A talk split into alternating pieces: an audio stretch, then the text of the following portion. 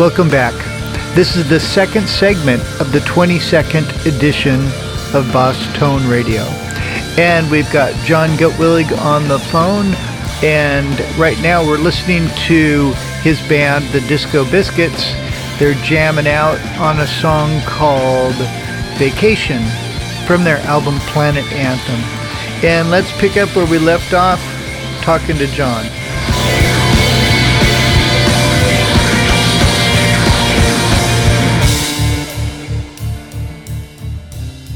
Hey, let's talk about guitar for a second.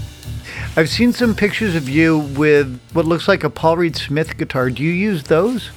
Uh, no, I actually play these guitars called Becker. Becker, huh? They build my Roland guitar unit right into the guitar for me. The GK pickup? And so my Roland system is seamlessly integrated into the guitar by them, which makes it so easy for me to run the Roland system because it's literally plug and go and really wonderful piece. The guitar is 100% handmade, and mm-hmm. there's a bunch of famous people that have Beckers at this point. It's made with the quality of a Paul Reed Smith, uh-huh. but it has more of a bluesy tone.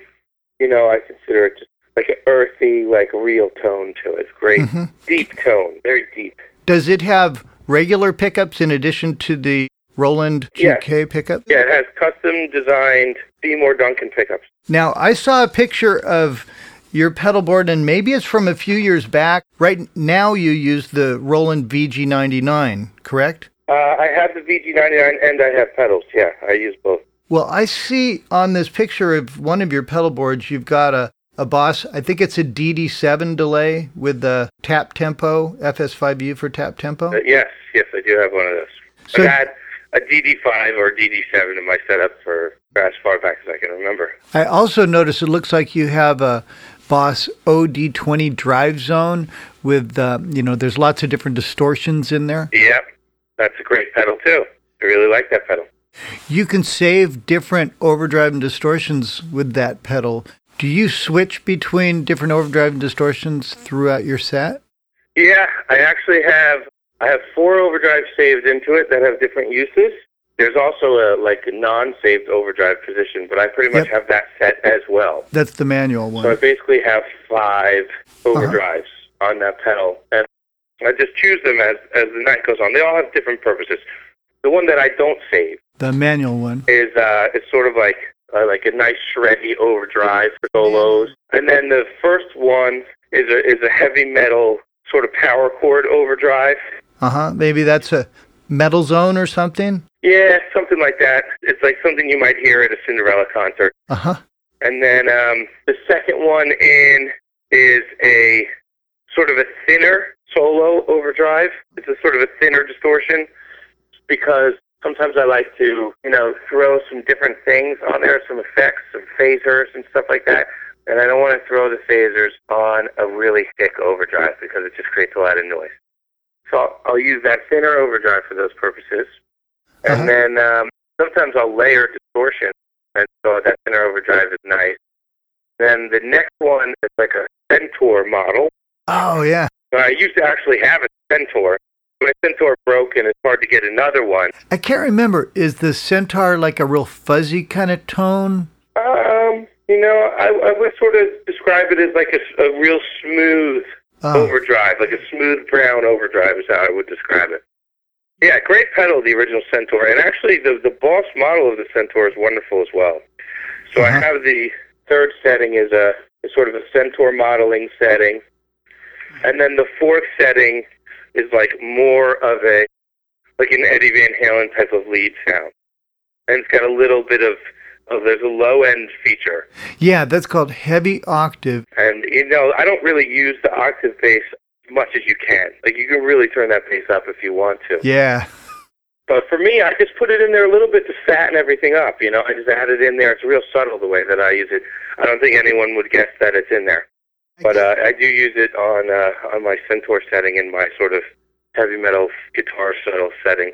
And you know, night to night, room to room, Mm-hmm. Really, like you don't really know which distortion is going to work the best for you. You know, that's sort of what I like about that pedal is having like a a little bit of a, a couple different distortion selections As as you play the show, depending on you know the sound on stage and whether or not you're standing on top of the subwoofers or not, you know, there's a lot of little factors that go into you know which distortion is going to sound best for your uh, for your show.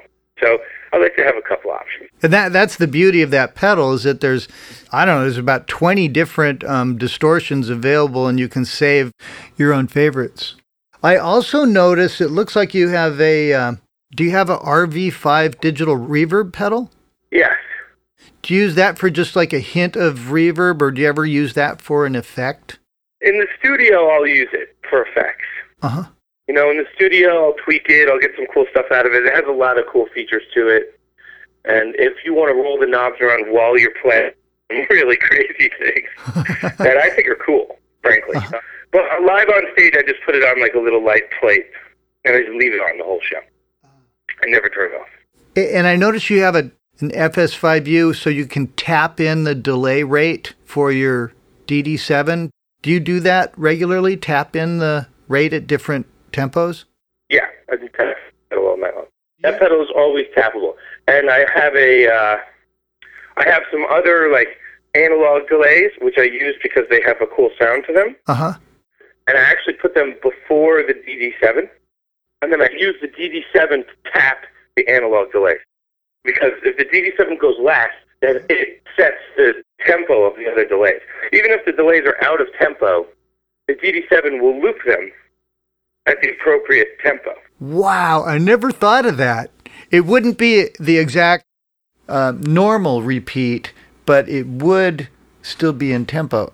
I have to try that. Yeah, it's always looping at the correct time. So even though it may sound a little chaotic, it's still looping at the correct time. So wow. the chaoticness is just part of the sound at that point, and you can, you know, like it or not like it. If you don't like it, just turn the pedal off. But if you do like it, at least you also know that it's in time. So that's what I use the DD7 for, as well as just being, it's basically my go-to delay um, uh-huh. because the tap works perfectly, really. But um, I can also throw on some other delays and do some different analog delay effects and then tap them with the DD7, which is nice. Do you have it set to quarter note tap? So if you go tap, tap, then the delay is like delay, delay, delay?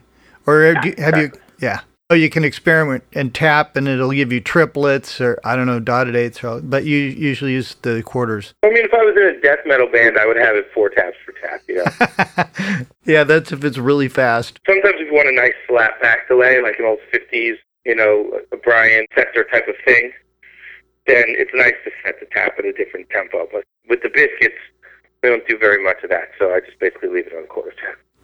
This is another excerpt from the Disco Biscuits' new album, Planet Anthem. This song is called Save Your Soul. Jon Gutwillig on guitar.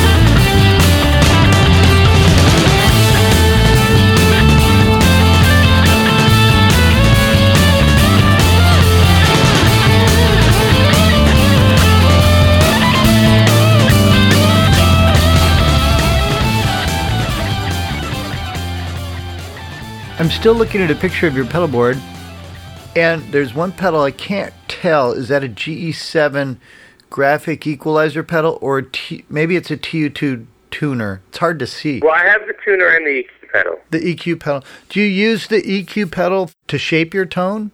Uh, yeah, the EQ pedal is really used as like a distortion boost. Ah, uh, yeah. You know, I really use it as like when I'm at the top of the neck. You know, the the quality of the guitar changes a little bit. Uh huh.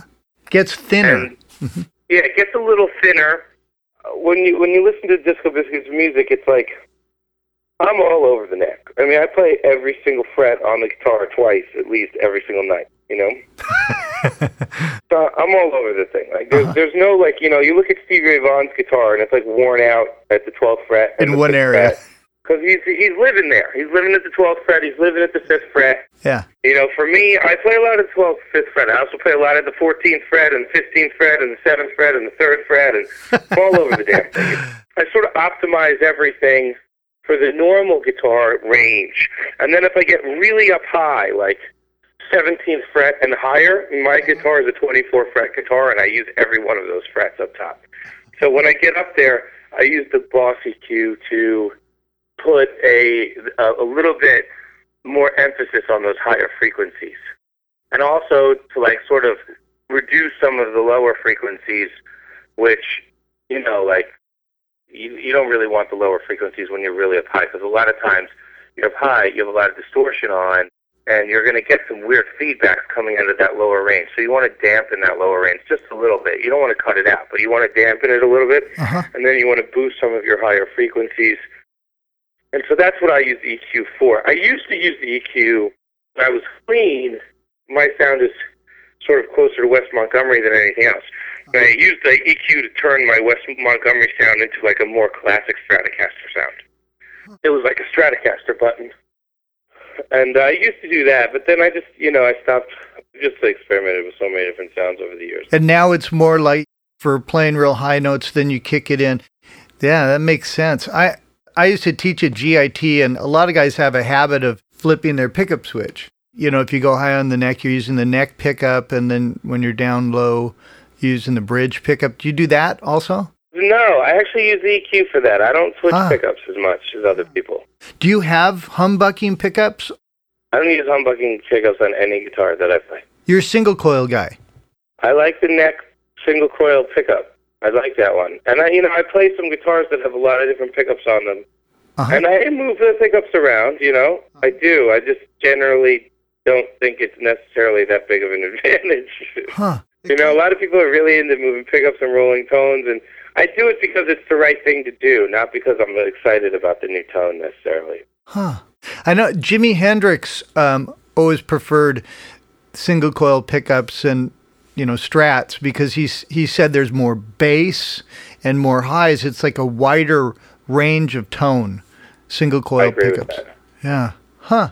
Single coil on the neck. That's what. That's my problem with bridge pickups. Is it gets very thin. Uh huh. You lose all your bass, Right. and you you get this extendedly shrill amount of treble, which I get just by using the EQ pedal. Interesting. You know, but I get it the way I want it. When you have a bridge pickup in a guitar, you know, no matter how many different bridge pickups you go through, it just it sounds like the bridge pickup. Fascinating. So I'm looking for when I have when I use the EQ, I can actually cater it to sound exactly like I want it to sound. Wow, and that's the advantage of that GE7 EQ pedal. You've got seven different sliders, and obviously, if you have a rear pickup, you've just got one, whatever that tone is. Huh. Yeah, yeah, it works great. Puts you in control. Uh, you also use the Roland VG99. Do you blend that with your regular guitar sound, or do you No. us- usually use it separate? It depends on what I want to do. Sometimes I use it separate. I mean, it has all the effects in it that you want. Yeah, it's got everything, every amp, every just you know every tone. Yeah, and sometimes that can be a bit overwhelming. So, I mean, I have the foot pedal with it. I, I don't can't imagine using it without the foot pedal. The FC300. I have it set up patch-wise, so my foot pedal always helps me control the unit in an optimum way. But mm-hmm. yeah, I can get to a distortion or all these other things at any point in time on the VG99. I could run it just alone without anything else. For amps, I think I read, do you use a Fender Deluxe? Well, I actually use a good cell. Goodsell. I'm not familiar with that. It's called a Goodsell. G O O D S E L L. Goodsell. Is that a combo amp? Yes. Do you use more than one? No, just one. Just one. And does it have 12s, 12 inch speakers? Tens. 10s? Like four 10s, like a super reverb? Actually, no, it has two twelves. Two 12s. My bad, two twelves. And uh, is it a tube amp? Yes. Interesting. I have to look th- look those up. Let's switch to something else here besides gear. Do you guys all write your material, or is there one main guy who's a writer? And what's your process? We've done pretty much every process, Uh huh. so there is no real process. You know, just go in and you make music every day. That's what we do. Just going in every day and playing. Yep. that's the process. Blue collar, just go in, do the job. Let's see. You guys have a studio that used to belong to.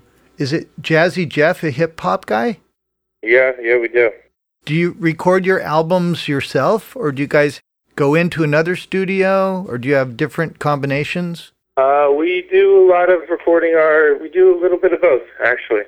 Our new album, which comes out March 16th, we recorded in our own studio and in other studios, depending on the track. We did each track had its own pathway to being finished. Regarding your recording process, do you guys do the traditional get the basic tracks and then do overdubs on top of that? Well, it's just a lot of different ways that it works. I mean, that's the way that every album pretty much gets made right there. So it is what it is. You go in there, you know, you make a demo of the song. If people like the demo, then you turn it into a real track with the band, and everybody puts their input in, and that's how it works. Very cool, and Uh-huh. great when a lot of parts from the demo make it on the actual album. Do you have your own engineer that you've worked with for a while? No, we have lots of engineers, lots of people involved in our recording process. Uh huh. Um, you know, as far as Philly goes, we're probably the biggest band in Philly, hmm and uh, we have the biggest studio. And a lot of other musicians use our studio, and we don't charge any of them. So Huh. they uh, they get involved. You know, they they uh, thank us for the recording space and stuff like that by by helping us do our stuff. The Disco Biscuit album is a really a large com- Philadelphia community affair, really. And it's interesting because it changes the sound of the music a little bit because there's so many different opinions and uh, people's blood and sweat on these tracks that it you know makes it different than what we do on stage. But um, you know, it's awesome. I love it. I like going to the studio and having like ten people there and not knowing who they all are, and you know, Yeah. I like that. Like to me, that's fun. That's awesome. I like going to the studio and that be the situation. Just for us, you would go in there and like all the lights would be off. Nobody would be there, and you'd go in there by yourself and like make music by yourself, and it just Uh-huh. was a bit of a brooding type of thing. And then we uh, some other studios in the area closed down and went out of business and uh, they all needed uh, someplace to go. So we told them, yeah, just go to our studio. It's fine. So- and uh, a lot of those people haven't left. They just they're still there. you know, it's good, really good. We we want them to stay. wow. Some of them are on the payroll now, so you know, like it's like we want you know we want that to continue as much as possible. Do you have any advice for a guitar player who would like to, you know, achieve what you've achieved so far? I don't know. I, don't know. I think I think every guitar player has to you know has to make their own path. Uh huh. Every musician has to make their own path. And, and if you try and, you know, do it the way somebody else did it, you end up finding out that you had to make your own path. Hey, Jon, thanks so much for uh, coming on the show and uh, really appreciate it. Hey, thank you, Paul. Thanks for having me.